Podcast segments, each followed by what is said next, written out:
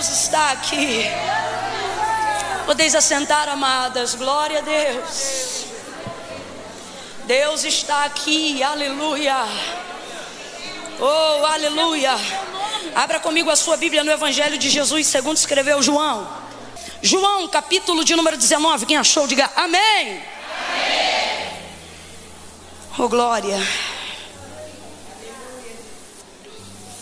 Versos de número 24 em diante.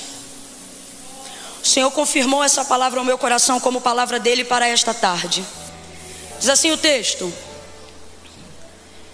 Disseram uns aos outros: Não rasguemos, mas lancemos sortes sobre ela para ver de quem será. E isto aconteceu, preste muita atenção. E isto aconteceu para que se cumprisse a escritura, que dizia: Dividiram entre si as minhas vestes e sobre a minha túnica lançaram sortes. Foi o que fizeram os soldados. Junto à cruz de Jesus estava a sua mãe, a irmã dela, Maria, mulher de Clopas, e Maria Madalena. Vendo Jesus ali sua mãe e que o discípulo a quem ele amava estava presente, disse à sua mãe: Mulher, eis aí o teu filho. Depois disse ao discípulo: Eis aí a tua mãe. E dessa hora em diante o discípulo a recebeu em sua casa. Mais tarde, sabendo Jesus que tudo estava consumado, para que a escritura se cumprisse, ou seja, pela segunda vez, para que a escritura se cumprisse, disse Jesus: Tenho sede. E estava ali um vaso cheio de vinagre, e embeberam de vinagre uma esponja, e colocaram-na numa vara de ísopo e chegaram na sua boca. Quando Jesus recebeu o vinagre, ele disse: Está consumado. E inclinando a cabeça, entregou o espírito. E como era o dia da preparação, os judeus, para que os corpos não ficassem na cruz durante o sábado, porque esse sábado era um grande dia, rogaram-lhe a Pilatos que lhe quebrassem as pernas e que fossem tirados do madeiro os crucificados. Foram então os soldados e quebraram as pernas do primeiro e a do outro que com ele fora crucificado, mas chegando-se, porém, a Jesus Vendo que já estava morto, não lhe quebraram as pernas. Contudo, um dos soldados lhe transpassou o lado com uma lança e imediatamente saiu sangue e água. Aquele que o viu testificou que o seu testemunho é verdadeiro e ele sabe que é verdade o que diz, para que também vós creiais que estas coisas aconteceram. Terceira vez, para que se cumprisse a escritura que dizia: nenhum dos seus ossos será quebrado. Até aqui você diga amém. Eu vou contar de uma a três, e quando eu disser três, você vai liberar para a pessoa mais próxima de você uma palavra que determina o rumo profético daquilo que eu acredito que o Senhor nos confiou como verdade nessa tarde. Todas as irmãs que estão no telão, as que estão aqui em cima, onde houver um homem e uma mulher de Deus ao alcance da voz profética, Deus o inserirá na mesma atmosfera de glória e unção que nós estamos vivendo aqui. E quando eu disser três, você vai dizer à pessoa que está do seu lado: vai se cumprir tudo. Ok? A palavra é esta: vai se cumprir tudo. É um, é dois, é três. Diga isso, vai. Vai se cumprir tudo. Diga para outra, vai. Vai se cumprir tudo. Tudo. Tudo. Toda promessa falada, toda promessa escrita, toda palavra que Deus, o Senhor, liberou sobre a nossa vida, vai cumprir tudo. Absolutamente tudo. Nenhuma de todas as palavras que ele liberou, nenhuma delas vai cair por terra. Sua palavra é viva e eficaz. Ela é viva. Complete aí para eu saber que você está ao alcance da minha voz. A palavra de Deus é viva, viva e eficaz. Mais penetrante do que qualquer espada de dois gumes, que penetra até a divisão da alma e do espírito, juntas e medula.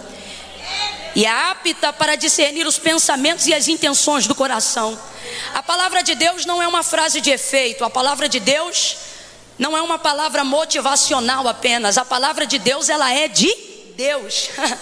e em razão disso, todas as vezes que ela é liberada, jamais ela volta vazia. Antes ela vai, faz aquilo que lhe apraz. Se foi Deus que falou, vai se cumprir. vai se cumprir. A gente só precisa organizar minimamente duas coisas. Primeira, compreender que a única maneira de receber é por intermédio da fé. Eu disse que a única maneira de receber é por intermédio da mas não disse que é a única maneira de Deus fazer. Você vai entender o que eu estou dizendo. Muitas pessoas têm deixado de viver cumprimentos extraordinários de palavras que Deus liberou, de coisas que Deus determinou, delegou ao nosso respeito, por falta de fé. E por que falta de fé? Porque é uma fé baseada na atmosfera de um culto, é uma fé baseada numa campanha, é uma fé baseada na emoção de um hino ou na palavra motivacional de uma mensagem. Esse tipo de fé não tem consistência o suficiente para te fazer perseverar depois que o culto acaba. Por isso você não pode viver apenas inserido do momento que aquilo está acontecendo, mas buscar para a sua vida tudo que aquele momento está oferecendo para você levar para casa depois que o culto acaba. Por isso, você precisa ouvir a palavra de Deus para adquirir fé. Mas você precisa compreender, acima de tudo, que Deus não depende da sua fé para absolutamente nada. Guarde isso que eu estou lhe dizendo, porque isto é muito sério. Deus não precisa da nossa fé para realizar nada, absolutamente nada. Eu é que preciso de fé para receber as coisas que Deus já liberou ao meu respeito. Por isso a Bíblia diz que a fé vem pelo ouvir e o ouvir da palavra de Deus. Fé verdadeira e a fé genuína é uma fé que não sente apenas, ela é uma fé que sabe mesmo quando não sente nada. A fé verdadeira é uma fé motivada pelo conhecimento da palavra de Deus. O que o Senhor vai dizer acerca de seu povo e dos sacerdotes daquela época, quando foram destruídos na sua condição de Israel? Ele disse, pela boca do profeta Oséias, capítulo 4, verso 6: O meu povo foi destruído. Por quê? Porque não tinha fé? Não, meu povo foi destruído porque lhes faltou o conhecimento. Conhecimento do que? Da palavra. Conhecimento daquilo que Deus libera, conhecimento daquilo que Deus fala, conhecimento daquilo que Deus faz. Eu preciso que você compreenda isso, porque se você organizar essa prioridade a partir de hoje, qual é a prioridade, Camila? Primeiro palavra e depois exercício de fé. Se não houver primeiro palavra, não haverá fé o suficiente para viver o cumprimento daquilo que Deus falou. Por quê? Porque Deus não tem poder para fazer? Não, porque a minha incredulidade me tira da condição de receber. É nessa perspectiva que eu estabeleço uma máxima: que Deus não precisa da nossa fé para fazer absolutamente nada. Deus se move de acordo com a sua palavra. Gênesis capítulo de número 1, para ficar bem provado aquilo que, gente, que nós estamos falando hoje aqui. No princípio a terra era sem forma e vazia. Olha o que o texto diz: que o Espírito de Deus se movia sobre a face das águas ou sobre a face do abismo. Não é o espírito do diabo, é o espírito de Deus. Então, estava sem forma e estava vazio, mas tinha espírito de Deus, sim ou não? Porém, o que não tinha ainda, ainda não tinha palavra, o verbo ainda não havia se manifestado. Então o texto vai trazer essa narrativa lá em Gênesis, no princípio, na criação. E disse Deus, e é a primeira vez que você vai ver o verbo sendo manifestado, a palavra de Deus sendo manifestada. E disse Deus: haja luz. Quando Deus disse isso, quem foi que disse amém? Hum? Quando Deus disse isso, quem foi que disse? Está ligado essa palavra. Quando Deus disse isso, quem foi que falou? Eu concordo. Quando Deus disse haja luz, quem foi que disse? Eu creio. Hum? Nós não vemos na criação dos céus e da terra manifestação de fé, até porque não há absolutamente ninguém para que manifeste a sua fé. A única coisa que existe e que há é manifestação de palavra. O Espírito de Deus está presente, mas ele também não diz amém. Ele só vai executar aquilo que a palavra está manifestando. A prova do que nós estamos dizendo está segundo a escrita do autor da carta aos Hebreus. Ele diz: Porque céus e terra, tudo que existe e há, não existe por prova aparente do que se vê, mas foram criados pelo poder da palavra de Deus. Preste atenção nisso aí. Então, quando Deus disse haja luz e houve luz, não houve manifestação de fé para a luz aparecer, mas mesmo assim a luz apareceu, porque o Espírito se move de acordo com a palavra. Vamos aqui tentar comprovar um pouco mais para você não achar que é heresia. Ezequiel, capítulo de número 37. O Senhor pega ele numa visão, coloca ele no meio de um vale que estava cheio de ossos sequíssimos, e ele diz: Filho do homem, poderão viver esses ossos? Senhor Deus, Jeová, tu sabes. E assim disse o Senhor a ele: Então profetiza. E ele começou a profetizar? Não, porque ele não sabia o que ia falar, mesmo que tivesse fé para crer que Deus podia tudo fazer. Por quê? Porque fé inteligente inteligente não se move por emoção, se move de acordo com a palavra.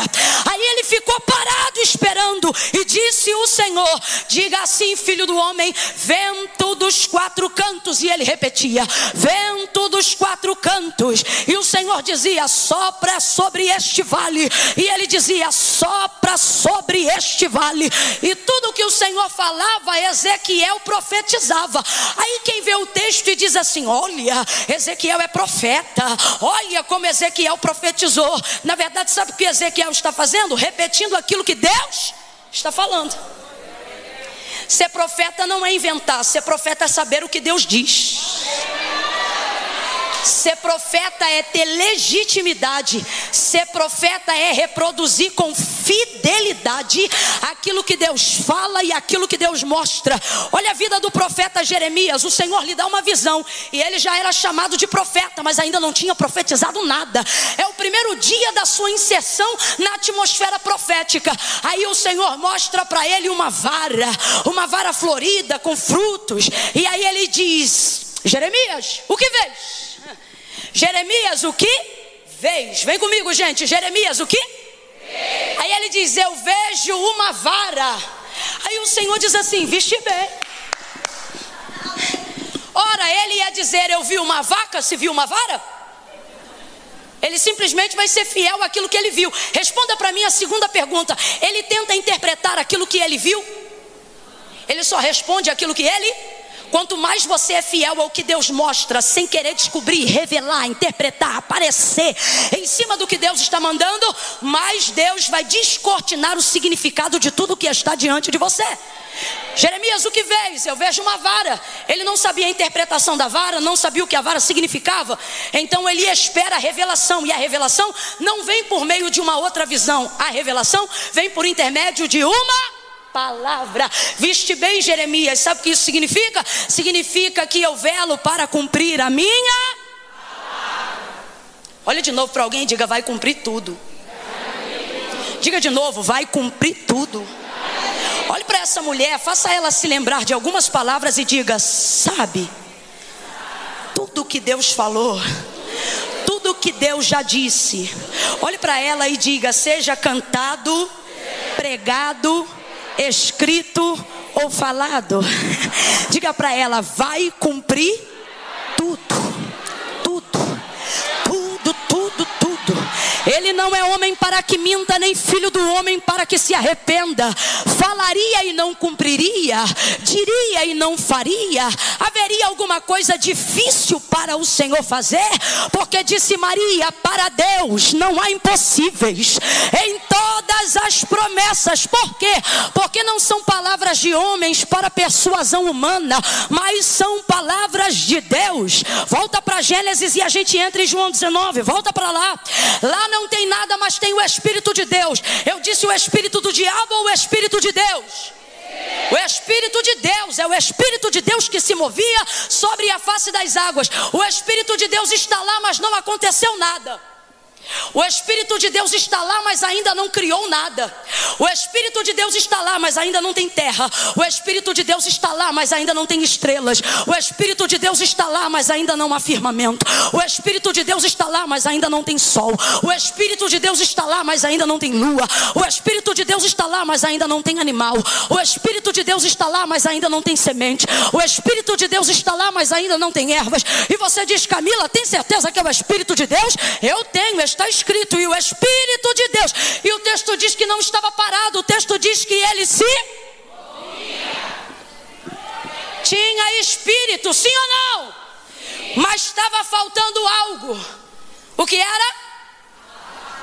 Fé? Fé? O que estava faltando? Então tinha Espírito de Deus. E por mais que eu estivesse ali na minha condição de ser humano, invocando toda a fé que há no meu coração, mesmo tendo minha fé e mesmo tendo o Espírito de Deus, sabe o que iria acontecer, Majorri? Absolutamente nada. Porque o Espírito não reage à minha fé por conhecer o meu nome. O Espírito reage a. Lembra de Ezequiel 37? O Senhor olhava para o profeta e dizia assim: Diga-lhe ao Espírito. A gente tem que parar com essa mania de dizer que Deus é fiel a mim baseado em quem eu sou. Deus não é fiel a mim pela cor da minha pele, dinheiro na minha conta, frequência de culto, nome atrelado a rol de membros na igreja, quantidade de ceias que eu já tomei ou batismos que eu participei. O Senhor é fiel a mim desde que eu seja fiel à sua. Não porque ele vai corresponder a mim, mas porque vai corresponder à palavra de Deus que habita em Jesus disse, deixou claro, não basta conhecer o meu nome. Ele disse: Se vós estiverdes em mim e as minhas palavras estiverdes em vós, pedireis o que quiserdes no meu nome e vos será feito. Camila, por que, que então eu creio? Por que então que eu tenho promessas? Por que então que eu tenho fé, mas não acontece absolutamente nada? Porque você invoca a fé como se fosse palavra motivacional, quando na verdade você deveria invocar a palavra para ter uma fé original. Deus te trouxe aqui nesta tarde para dizer: como pode? Já está na hora de tu te perguntares. Tu tens palavra, tu tens fé, mas não vê o cumprimento da promessa. E tu diz: Senhor, será que é porque não está no teu tempo de fazer? E Deus me trouxe hoje aqui para te dizer: e se eu disser que o meu nome é Já, e tudo que eu tenho para liberar sobre a tua vida, eu na verdade já liberei sobre a tua palavra. Eu vou provar isso para você nessa tarde. Eu não, a palavra. Marcos capítulo de número 5, a mulher do fluxo de sangue. Quem já ouviu falar dela? Levante a mão aí. 12 anos padecendo de uma hemorragia decorrente. Sangrava, sangrava, minava e não parava. Anêmica, enfraquecida Ouviu dizer que Jesus ia passar, rompeu a multidão, veio na desvantagem por detrás dele, tocou na orla das suas vestes. Responda para mim, ela pediu para ser curada? Lembra aí do texto se você conhece. Ah, não. Ela fez uma. Gente, isso aqui é muito sério. Ela fez uma oração para ser curada? Pelo amor de Deus, não vem me chamar de herege, não. Antes o anátema seja você. Só que eu estou pregando a Bíblia do jeito que está escrito e não do jeito que as pessoas querem. Porque é mais fácil estabelecer uma fé ritualística de moveres espirituais do que se dedicar a saber o que Deus diz a meu respeito e como Ele disse que fará acerca de mim. A mulher não chegou a fazer nenhuma oração. A mulher estava anêmica e tu aí cheia de saúde veio por detrás, por entre a multidão. Você conhece o texto? Ela tocou na orla das suas vestes, irmãos, e não sou eu que estou dizendo, está na Bíblia. O texto diz: e imediatamente, em outras versões, na hora. Eu gosto dessa versão, diga na hora. Diga com fé, diga na hora. O texto diz: e tocando a orla das suas vestes, na hora, sentiu estancar do seu corpo a hemorragia, e imediatamente sentiu no seu corpo que ela estava curada.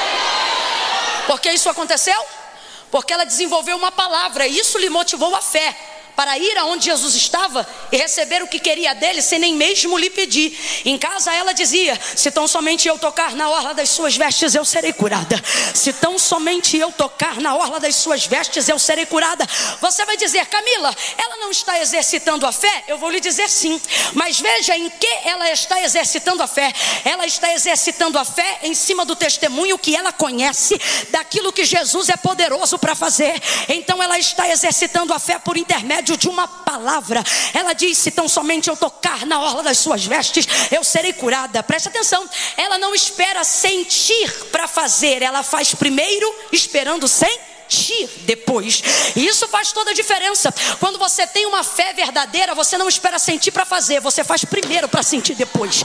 Se tão somente eu tocar na orla das suas vestes, eu serei curada. Se tão somente eu tocar Resumindo, Jesus passa, ela toca e é curada. Vou perguntar a terceira vez: ela pediu a ele para ser curada? Não. Ela fez uma oração? Não. Ela passou batida, encostou na orla das vestes e o texto diz que ela foi curada na. Aí eu digo, Jesus, o que é isso? Como é que uma mulher pega de ti o que ela quer e nem te pede? E o Senhor disse: É porque ela tem uma fé verdadeira. E quando uma mulher tem uma fé verdadeira, e o que é uma fé verdadeira? É uma fé que dura mais do que um congresso. É uma fé que não está respaldada em três dias ou em três horários, mas está respaldada naquilo que durará eternamente a palavra de Deus. Quando uma mulher tem uma fé verdadeira, Jesus deixou bem claro e ele disse: Se tu creres, se tu podes crer, porque tem gente que quer crer, mas não consegue crer. Mas Jesus diz: se tu podes crer, guarda isso. Disse Jesus: tudo é possível ao que crê. Tudo. Guarde isso. Tudo é possível ao que crê. Jesus disse para mim, nunca mais eu esqueci, vez ou outra, repito isso, acerca da mulher do fluxo de sangue. Ela pegou o que queria sem pedir e não foi roubo. E o Senhor me mostra que ela fez isso por intermédio da fé. Quando a sua fé é verdadeira, você não precisa, não precisa pedir para Deus fazer coisas que por intermédio da sua palavra ele já liberou. Não. Camila, eu ainda não entendi. Vai entender. O que o Senhor está dizendo é: é vocês que gastam tempo pedindo para eu fazer coisas que eu já dei, pedindo para eu fazer coisas que eu já liberei. Sabe por quê?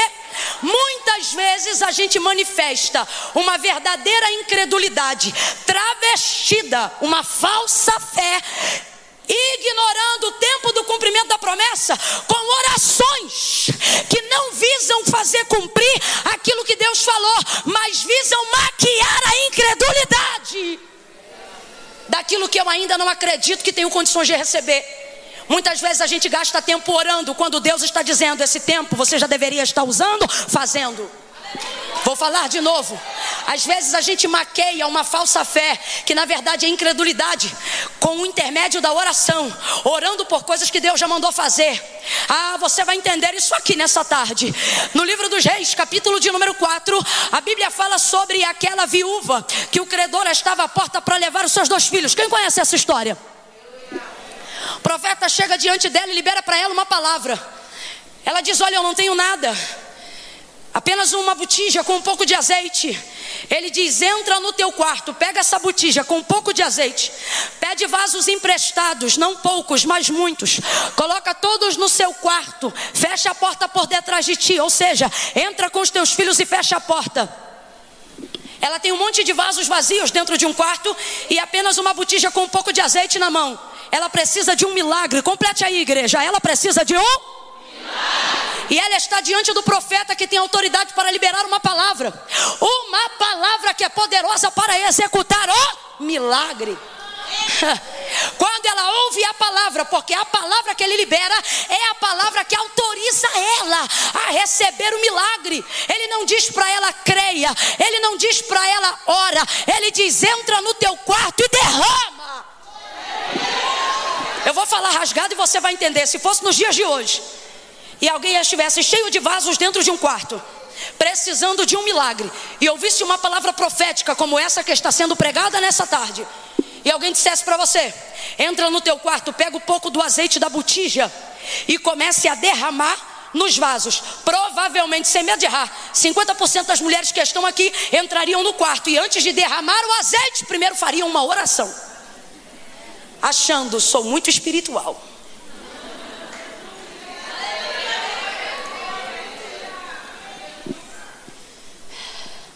Entrariam no quarto. Primeiro eu vou orar para Deus abençoar. Entrariam no quarto, eu estou mentindo, gente. Fala a verdade. Se o medinho que se esconde atrás do que a gente chama de fé não desperta na hora, mas ao invés de dizer creio, a gente diz vou orar. Só que a palavra do profeta não foi entra e ora.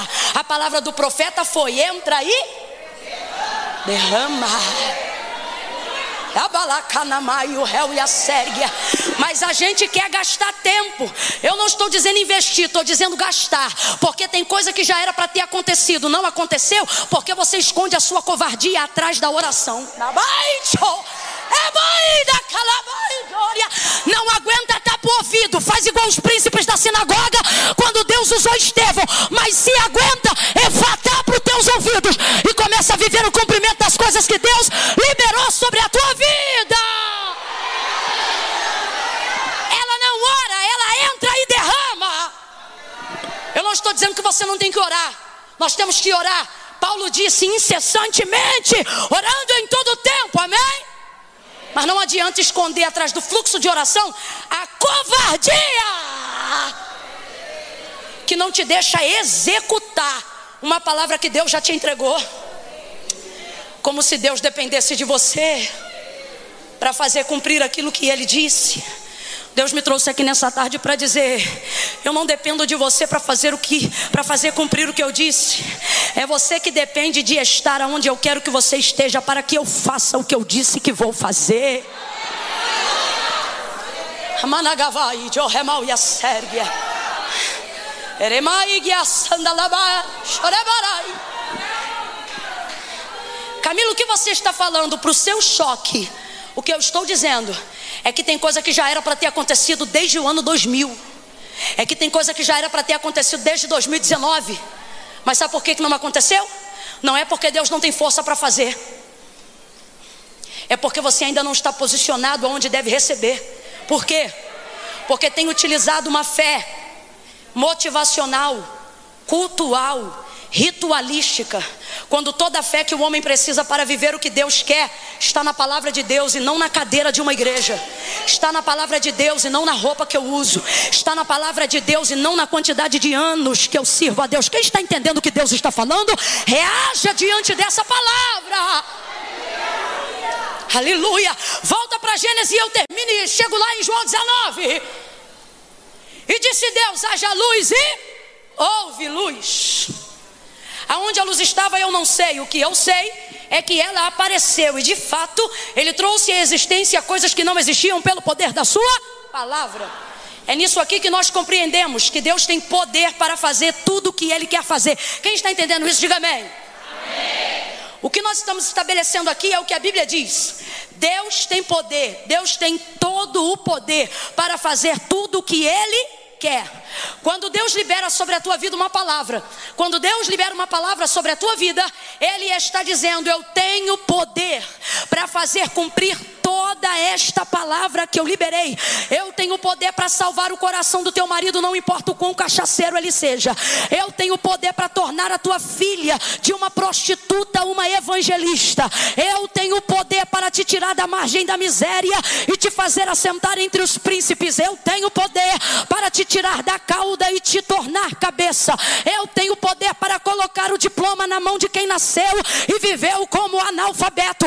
Eu tenho poder para colocar uma grande empresa e uma grande ideia na mão de alguém que tem que assinar com a digital. Eu tenho poder, eu tenho todo o poder. Eu não libero nenhuma palavra sem dar a esta palavra o poder de fazer cumprir aquilo que eu liberei. Deus tem todo o poder. E Ele revela esse poder não é quando ele faz, ele revela esse poder na hora que ele fala. Porque tudo que Deus fala traz a manifestação do que ele vai fazer, mostrando que o que acontece só está para acontecer ou só aconteceu porque primeiro Deus falou. Por isso, quando Deus fala alguma coisa, eu não espero acontecer para crer. Quando Deus fala alguma coisa, eu creio enquanto Ele fala, eu choro enquanto Ele, eu acredito enquanto Ele eu celebro enquanto ele nada aconteceu, mas eu creio porque ele já Alguém diz: Você está maluca dando culto em ações de graça antes da vitória? Você diz: É porque sobre mim já tem uma. Quando eu estou debaixo de uma palavra, não importa se não aconteceu, vive em mim a certeza de que já vai acontecer, porque não depende, não depende aquilo que Deus está para fazer na minha vida, na sua vida, no ministério, na sua casa, na sua família, não depende da fé que as pessoas têm nele para fazer o que ele quer na minha vida.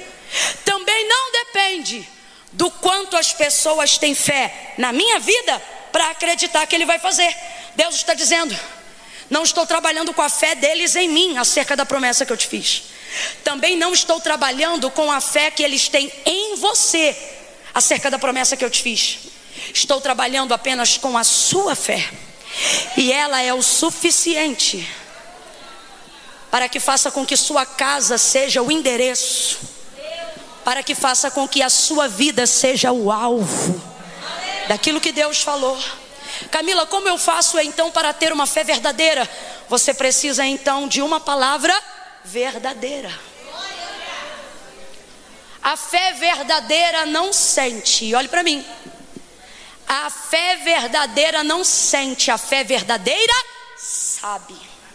Porque ela não está pautada em como eu me sinto, ela está pautada naquilo que eu sei. Você só vai para o seu trabalho quando você sente de ir? Quem aqui já ligou para o chefe, para a patroa, e disse: Ô patroa, hoje eu não vou não. E a patroa diz: Mas o que foi? Houve algo? É, não estou sentindo de ir não. Alguém aqui tem coragem de fazer isso? Não, porque me parece que todo mundo aqui tem juízo. Na vida real, eu disse, na vida real. Você não deixa seus sentimentos romperem suas responsabilidades. Na sua vida real, na baracanda lavachúria. Você leva a sério as coisas que você precisa fazer, mesmo quando você não sente de fazer. Sim ou não? Na vida real, você quer pegar ônibus todo dia? Mas se precisar pegar sentindo ou não, você pega. Na vida real, quando chegam os boletos das contas, você pula de alegria e diz: Ai, quero pagar tudo isso. Você olha o valor da conta de luz, as taxas altas, os impostos caros, e você diz: Ai, que alegria. Não, ninguém aqui sente de pagar a conta. Você fica alegre, fica grato por Deus te dar condições, mas você vai lá e paga porque você tem que pagar. E eu nunca vi, sinceramente, ninguém pegar um boleto para poder pagar uma conta com aquela alegria. Você faz porque você tem que, porque você leva a vida real a sério. O problema é que você acha que a palavra de Deus é uma coisa abstrata. Bate esse pé no chão e deixa eu ouvir se tem gente aqui sendo sustentado pelo chão, vai. Tá sentindo o chão? Maravilha, para senão vai tremer tudo. Olha para cima, não olha para mim, não, olha para cima. Tem um teto sobre as nossas cabeças, tem ou não tem? Pessoal que está lá no telão, eu também aposto. Se elas olharem para cima, elas vão ver um teto sobre a cabeça delas, sim ou não? Sim, né? Tem um teto sobre a sua cabeça. Tem um teto sobre a sua cabeça, não tem? Ele parece firme ou não parece? Ele é muito firme, o tanto que a gente já cantou aqui, se fosse drywall já tinha caído. Há um teto sobre a nossa cabeça e ele é firme. Vamos lá. Há um teto sobre as nossas cabeças e ele é firme. Há um chão debaixo dos nossos pés. Deixa eu ver, deixa eu ver. Há um chão debaixo dos nossos pés. Ótimo. E ele é Deus está dizendo: e se eu te disser que qualquer hora dessa, o teto pode ser tirado, o chão pode ser removido, mas a palavra que te sustenta é mais segura do que o chão que você pisa.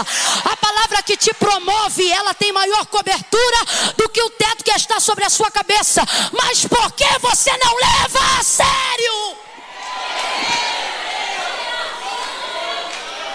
Por que você não leva a sério?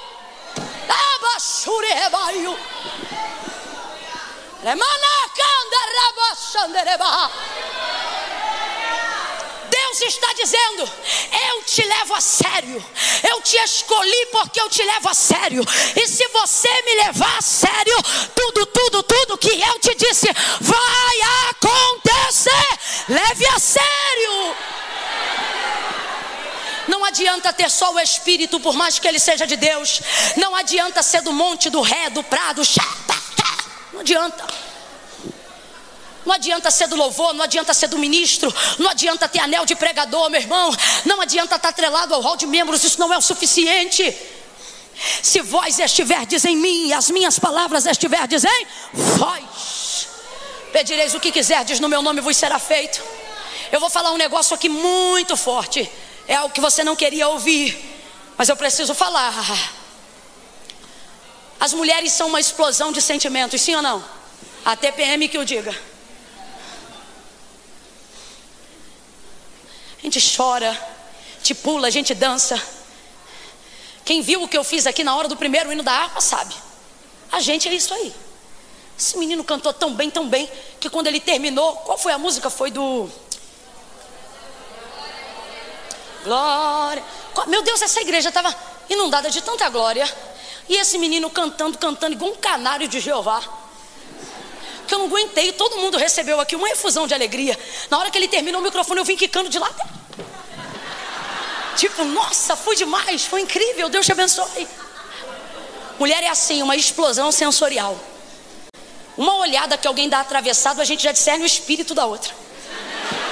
A gente é sensorial. Sim ou não?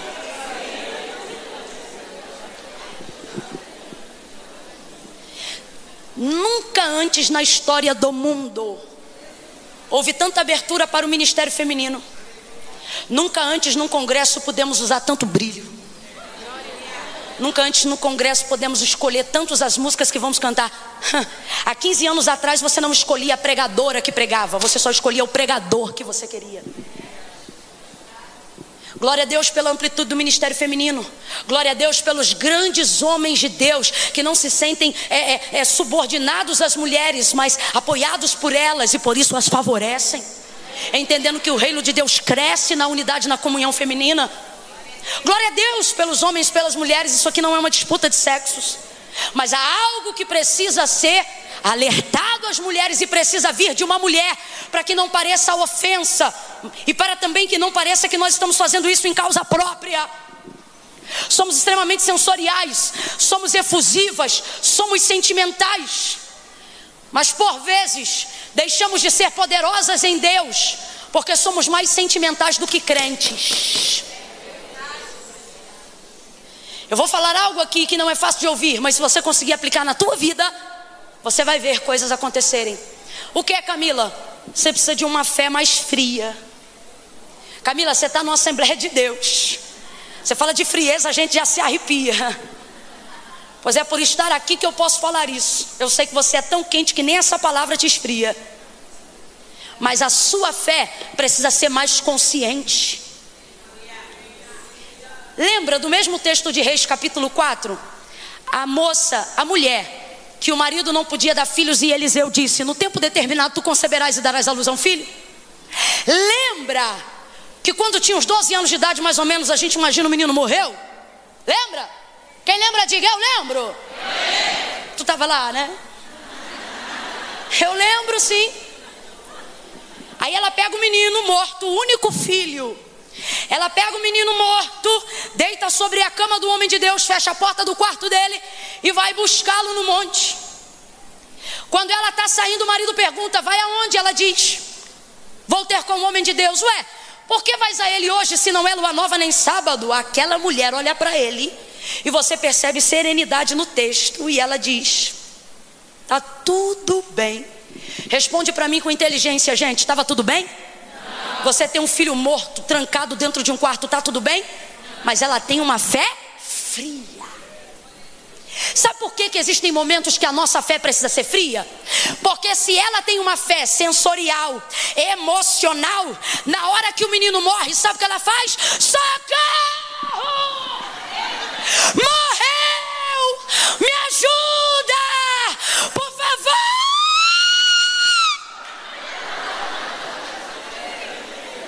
Tô mentindo? Meu Deus! Ai meu Deus! Ai Jesus! Liga pro fulano, liga pro pastor, liga pro presbítero, chama a vizinha, Ricardo, João, Jeremias, meu Deus, eu tô morrendo. Ai, eu vou cair. Ai, eu não tô aguentando. Ai, meu filho, olha, vê.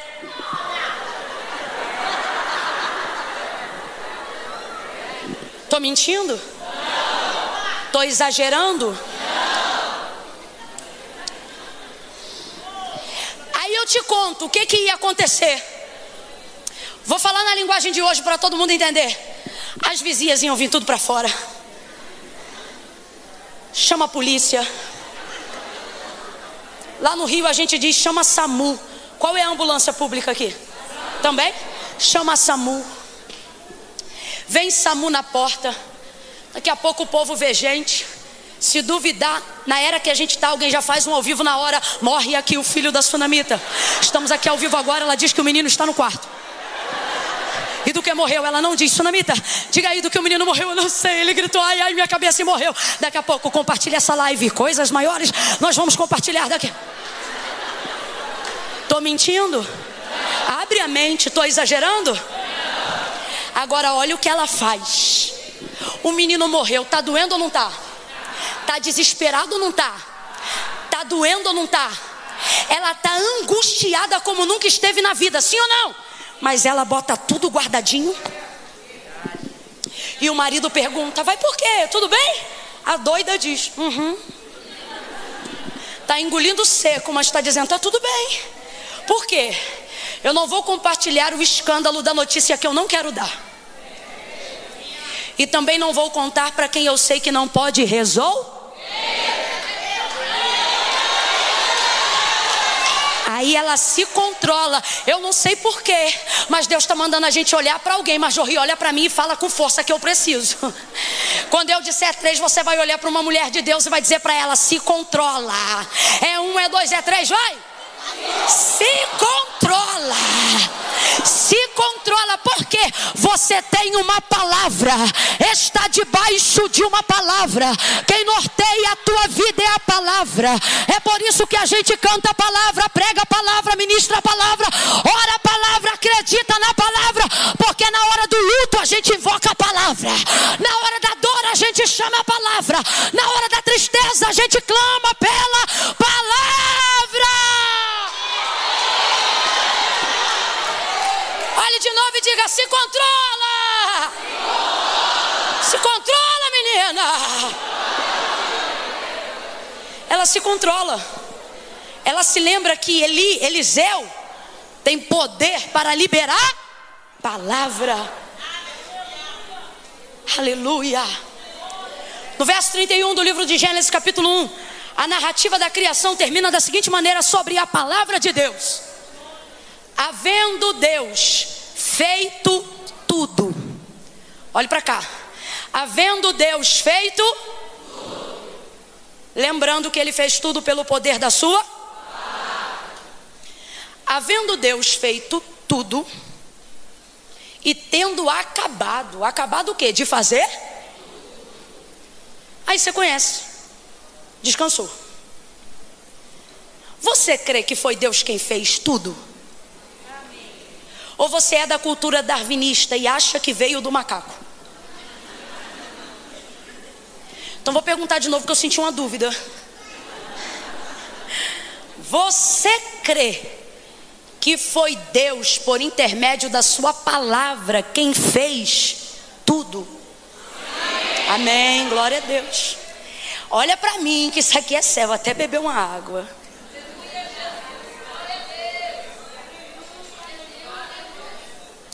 Pode beber água aqui? Pode. E por que está me secando então?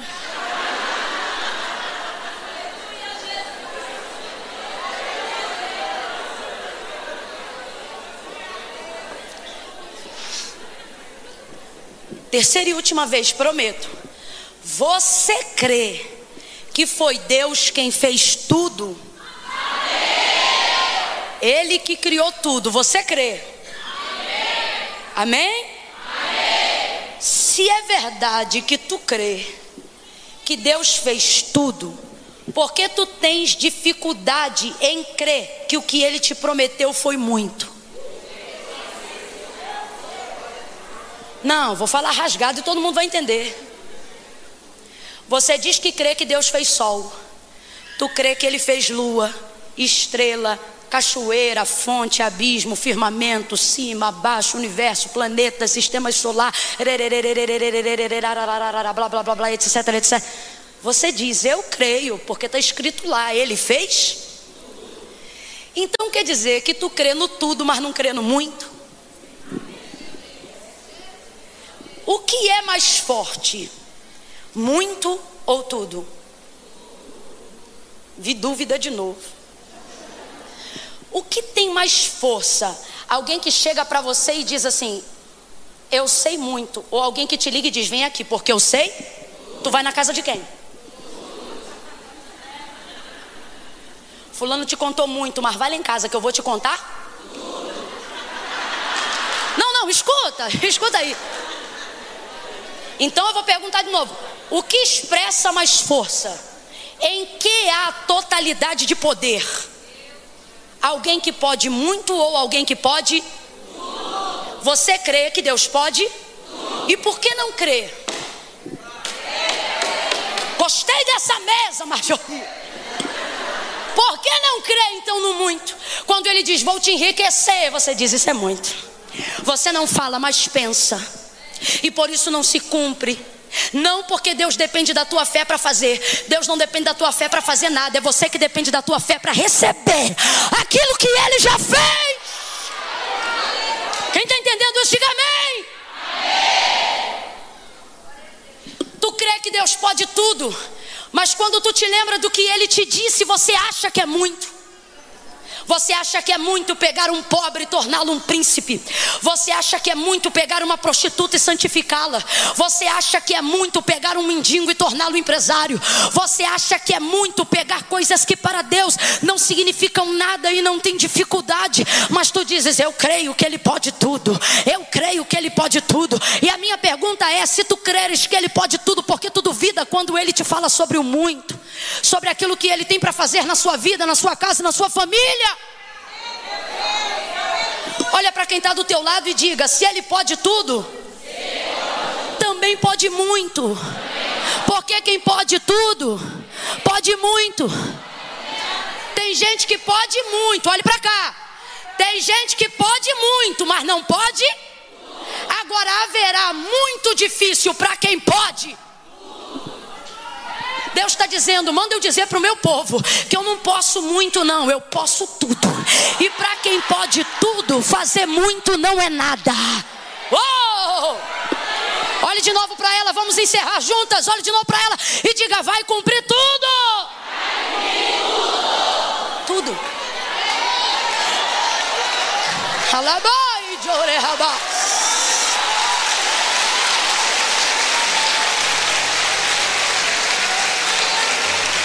Três coisas. Três coisas. Três coisas. E eu resumo João 19 em três coisas do que Deus confiou meu coração para essa tarde. Primeira, Jesus está vivendo o pior momento da sua vida, ele está sendo crucificado. Ok? Tudo que já aconteceu antes, nada se compara ao que está acontecendo agora. Esse é o pior momento da sua vida. As coisas estão muito ruins. Cuspido, esbofeteado, açoitado, despido, envergonhado, sangrando, nu, perfurado nas mãos e nos pés.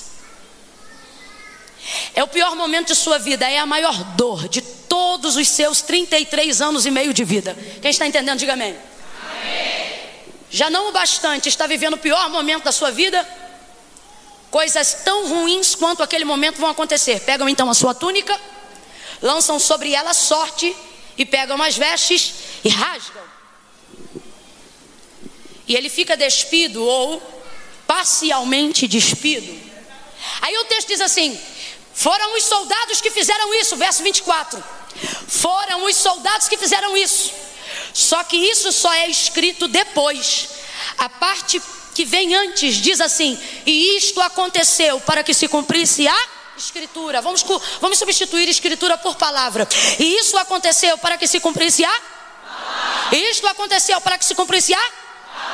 O que aconteceu para que se cumprisse a palavra? A túnica foi retirada e as vestes foram rasgadas.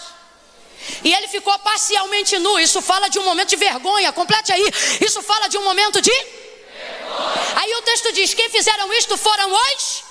Mas só fizeram isto para que se cumprisse a.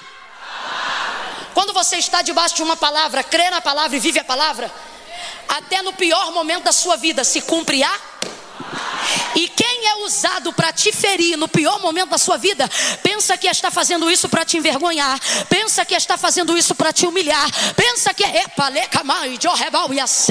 pensa que está fazendo isso para te afrontar. E se você esquecesse do que Deus disse a seu respeito, você vai dizer: é o fulano que está me atacando, é o outro que está se levantando, é aquela que está me envergonhando. Mas Deus está dizendo: não, assim como o ponteiro de um relógio funciona para cumprir um cronograma cronograma das horas, Deus está dizendo: assim eu estou usando essa pessoa para fazer cumprir tudo que eu disse para a tua vida que ia acontecer. Levante a sua mão, porque isto é profético. Eu estou profetizando as pessoas mais severas, os adversários mais ardilosos. Quem acredita, levante a mão. Deus está dizendo: eu estou usando até eles para fazer cumprir tudo, tudo, tudo. Eles não estão sendo usados para tua vergonha, eles serão usados para cumprir a palavra que ele disse a teu respeito. Quem acredita nisso, glorifique.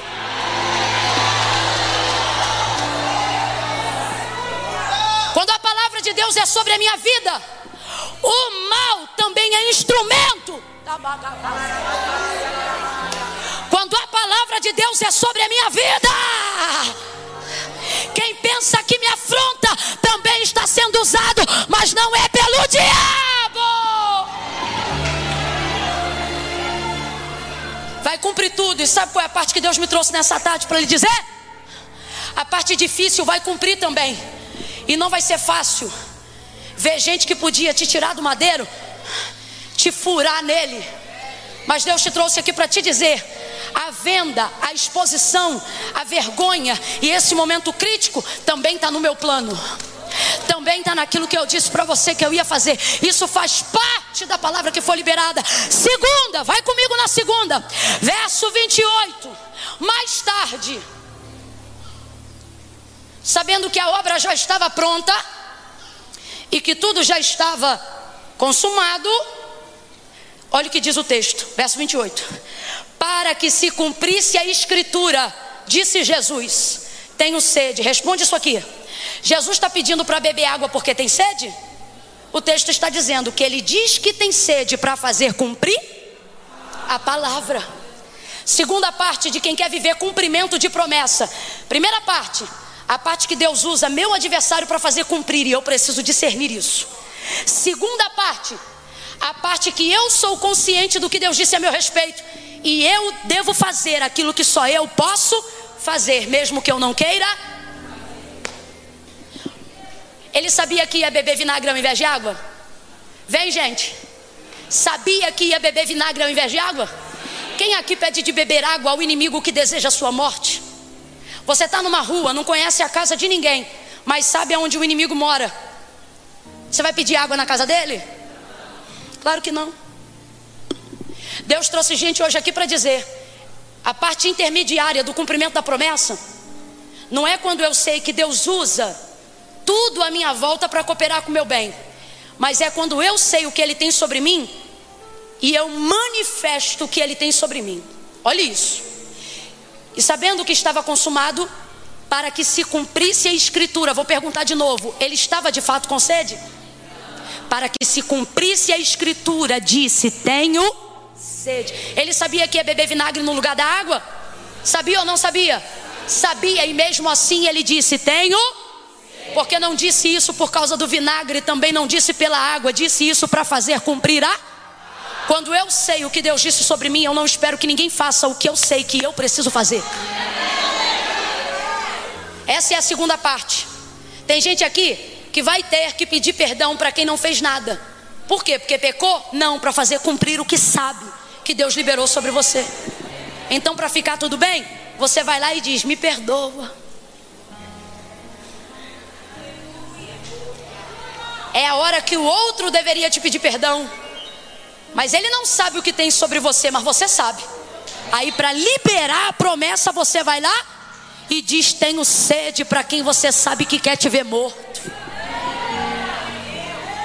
Terceira e última parte, eu disse que ia ser rápido. Terceira e última parte, e essa para mim é a mais forte. Diz assim: Olha,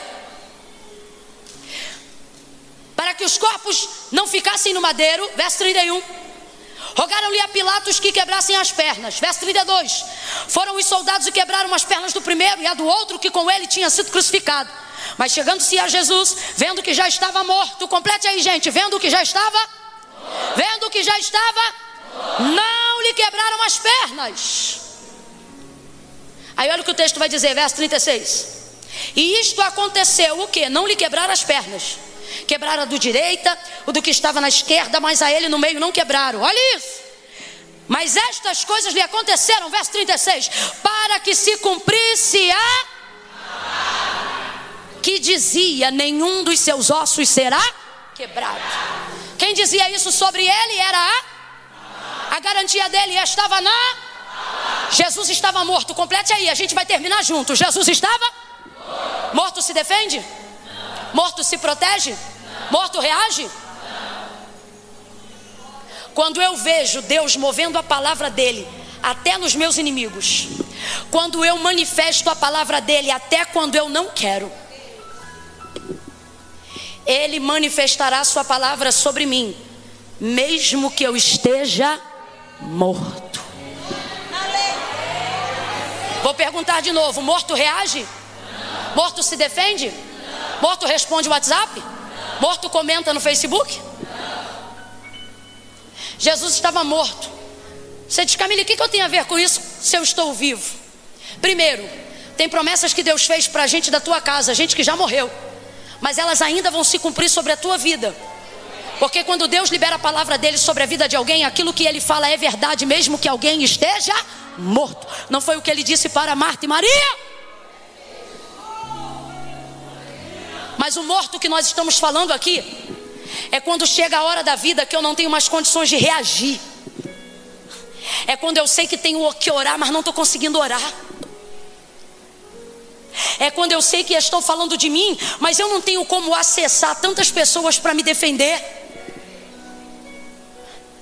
É quando eu já fiz tudo o que eu podia, dei tudo o que eu tinha. Mas Deus sabe que eu não posso mais chegar em determinadas áreas. Vamos um pouco mais além. O que é ser vivo e estar como se fosse morto? É estar num ambiente, numa casa, num lugar aonde eu não tenho poder de reação, aonde eu não posso me defender, aonde eu não posso argumentar, aonde eu não posso me proteger. Olha a cena, gente. Estão vindo com um pedaço de madeira para arrebentar o primeiro e eles vão arrebentar pá, quebra as pernas. Aí eles vêm em direção do segundo. Veja, o certo era vir primeiro, segundo e terceiro, mas não. Eles arrebentam a perna do primeiro e depois arrebentam a perna do terceiro. A coisa é aleatória, porque quando a palavra de Deus está em movimento,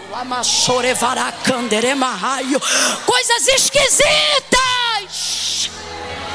saem da ordem e do controle do homem. Segunda coisa, é muito complicado quando a gente se sente numa posição de morto aonde sabe que alguém está vindo para arrebentar, que uma enfermidade está vindo para matar, que um divórcio está vindo para destruir, que uma fofoca está vindo para te arruinar. É muito difícil quando a gente vê o pau na mão do agressor, mas está preso e não pode fazer nada, preso pela posição, preso para fazer cumprir a palavra, preso porque tem que dar testemunho, preso porque tem que consumar a obra.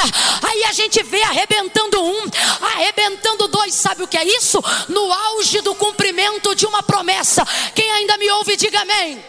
No auge do cumprimento de uma promessa, você se sentirá ameaçado como nunca. Quando estiver muito próximo de Deus cumprir tudo o que Ele falou a seu respeito, o maior sentimento que crescerá é o de ameaça é quando você pensa: se quebrou quem está de um lado, se quebrou quem está do outro, Quem está no meio poderia pensar: vai me quebrar também. Nada impediu de quebrar o da direita. Nada impediu de quebrar o da esquerda. Eu vou falar porque tem mulheres aqui que precisam ouvir isso. Você vê filho de gente que já foi crente igual você e você diz no final matou Camila. Você vê gente que foi alvejado com a mesma enfermidade que alguém na tua casa está vivendo e você diz no final morreu Camila. Só que Deus está o dizendo, não importa o que aconteceu com quem está do teu lado, você precisa se lembrar qual é a palavra que está sobre a tua casa. Qual é a palavra que está sobre a sua vida? E o texto diz: chegando-se, porém, a Jesus, vendo que já estava morto, ou seja, sem poder de reação, foram com madeiro. Só que o texto diz: não puderam. Está dizendo que não tentaram? Está dizendo que não se direcionaram a fazer? Não. João disse: ninguém me contou, eu vi.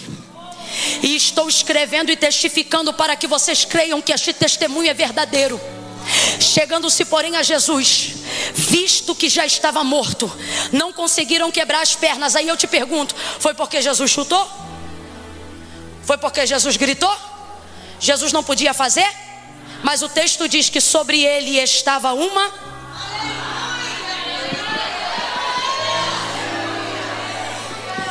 Quem acredita no profético, levanta a mão. Faça isso sobre a sua cabeça e diga a uma palavra sobre mim. Como alguém que está debaixo de uma palavra, faça assim, ó, e diga: Eu estou debaixo de uma palavra.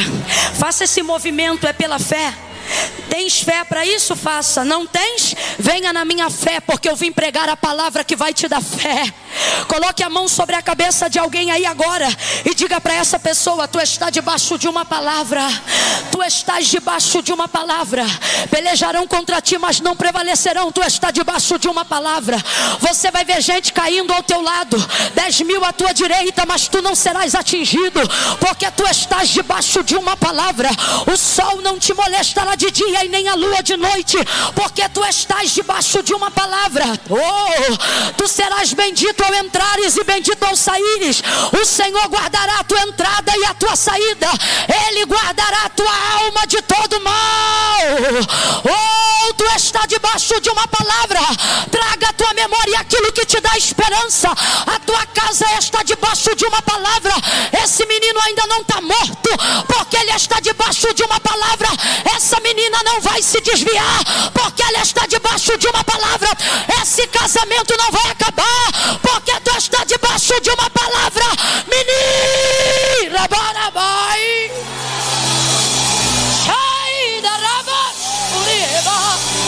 Ministre sobre alguém, diga há uma palavra, há uma palavra, é palavra de vida, não é palavra de morte, é palavra de salvação, não é palavra de tristeza, é palavra de ressurreição, não é palavra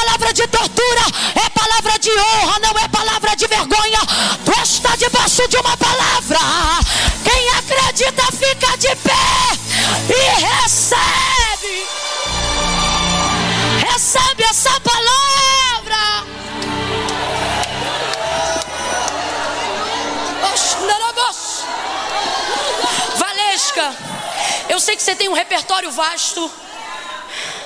Sei que você, obviamente, deve ter um cronograma para essa noite.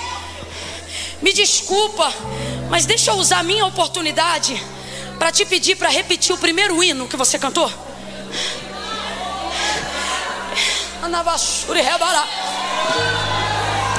O primeiro hino que essa moça cantou, ele reproduz de maneira cantada o que a gente está pregando aqui.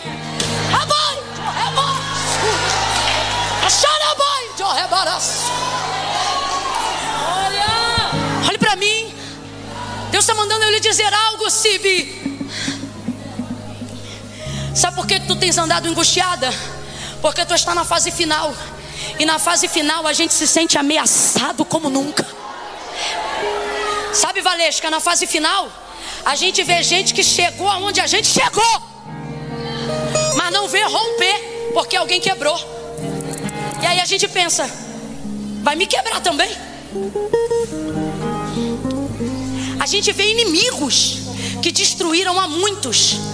E quando vê que eles agora são nossos adversários, a gente pensa: matou muita gente, vai me matar também.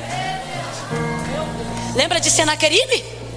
Ele disse: Amanhã ao meio-dia o pó de Samaria estará nos meus pés. Ele tinha tanta certeza disso que meio-dia do outro dia ele já estava bêbado comemorando. Isso é uma ameaça tão forte. Os soldados de Israel olhavam e pensavam: o homem já está comemorando. Mas Ezequias trazia as cartas de afronta e dizia: Lembra, Senhor. Lembra de Israel. Lembra da tua promessa. Lembra da tua palavra. Oh, oh. Os homens de Deus que foram ameaçados, todos os homens que foram tentados pela incredulidade do pior momento da sua vida. Camilo, o que é o pior momento da sua vida? Olha para mim que isso é muito sério. No pior momento da sua vida, você se pergunta se de fato recebeu uma promessa ou se o vaso estava na carne. No pior momento da sua vida, você começa a se questionar se Deus é real ou se a gente está no meio de uma seita religiosa e se na verdade ser crente foi a maior loucura que a gente fez na vida. Não me diga que você nunca pensou isso. E se você nunca pensou, é porque ainda não foi ameaçado o suficiente. Porque normalmente é no pior momento de sua vida que Deus vai desabrochar o melhor momento da sua história. E Ele te quer bem quebrantado, que é para você sentir o quão bem que Ele está te fazendo agora no pior momento da sua vida, você se questiona se Deus é mesmo com você? Ou se você acreditou na loucura dos crentes, você se pergunta se é Deus que fala na igreja ou se é uma cambada de esquizofrênicos que não sabem que são. No pior momento de sua vida, você se pergunta se você fez certo em renunciar tudo o que renunciou. No pior momento da sua vida, você às vezes fica chateado de ter escolhido o lado bom. Você pensa, se eu fosse ruim igual aquele miserável.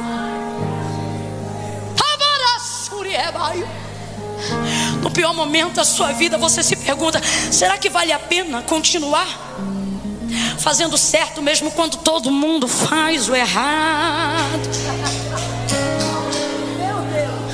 No pior momento da sua vida, você acorda se sentindo atrasado em relação às outras pessoas, porque tu começas crendo que quem vai te levar é Deus, mas quando você vê outras pessoas chegando em lugares que só Deus coloca, por, por intermédio de métodos que Deus não usa, você diz: Deus,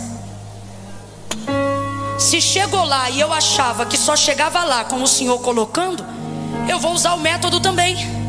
E o Senhor está dizendo: é porque você está no pior momento da sua vida. E aí você começa a questionar. Você questiona seu casamento. Você questiona se esse filho era de Deus.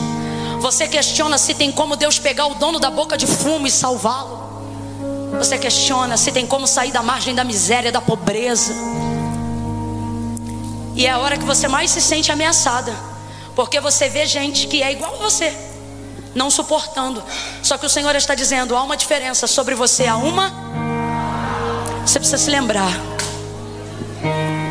Abraão orou ao Senhor, e sabe o que ele dizia quando orou? Ele disse assim: Porque tu disseste. Ele não orava o que ele queria, ele orava em lembrança do que Deus havia dito. Ó, Deus diz assim: Eu vou destruir Israel. Eu vou destruir os hebreus, Moisés, e vou começar uma nova nação em teu lugar. Olha Moisés falando com Deus: Senhor, não faça isso. Lembra do que tu disseste a Abraão. Aí, Deus diz assim: Eu vou acabar com todo mundo, Moisés. E Moisés diz: Lembra do que tu disseste quando me chamou na sarça.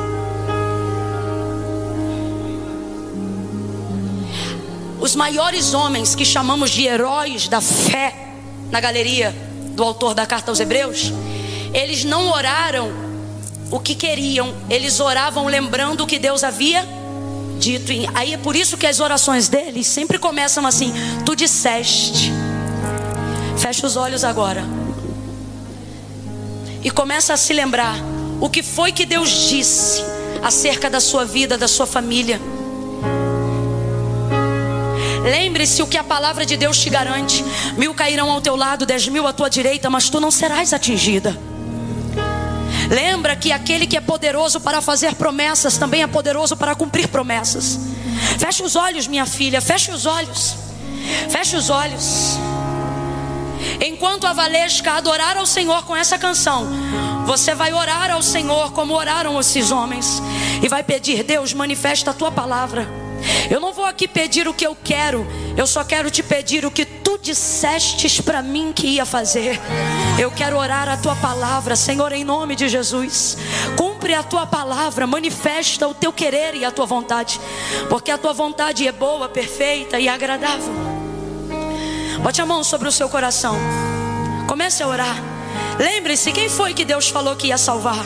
Pode adorar, Valesca. Enquanto você adora, nós oramos. Preciso confiar nas palavras do Mestre. Ele veio e venceu. E o próximo a vencer aqui pode ser. Oh. Triste o homem que confia em seu próprio braço. Senhor, enquanto eu viver, estarei no teu abraço. Eu vou ouvir tuas palavras e confiar nelas expulsarei o mal com minha fé, caminharei sobre as palavras